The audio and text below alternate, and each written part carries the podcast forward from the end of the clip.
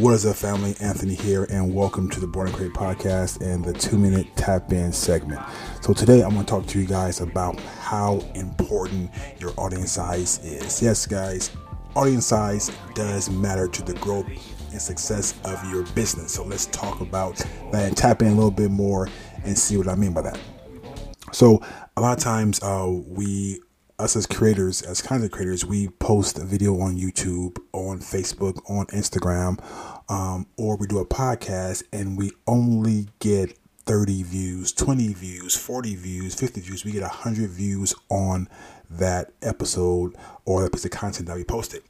And we put so much time and effort and energy into creating an amazing piece of content, but we only get 100 views or less, right? And we look at others who get thousands of views, hundreds of thousands of views, millions of views, and we kind of compare ourselves to them. So let's look at it different here, right? So say if you posted a video on YouTube or you posted a podcast and you got 75 views off all the work that you did.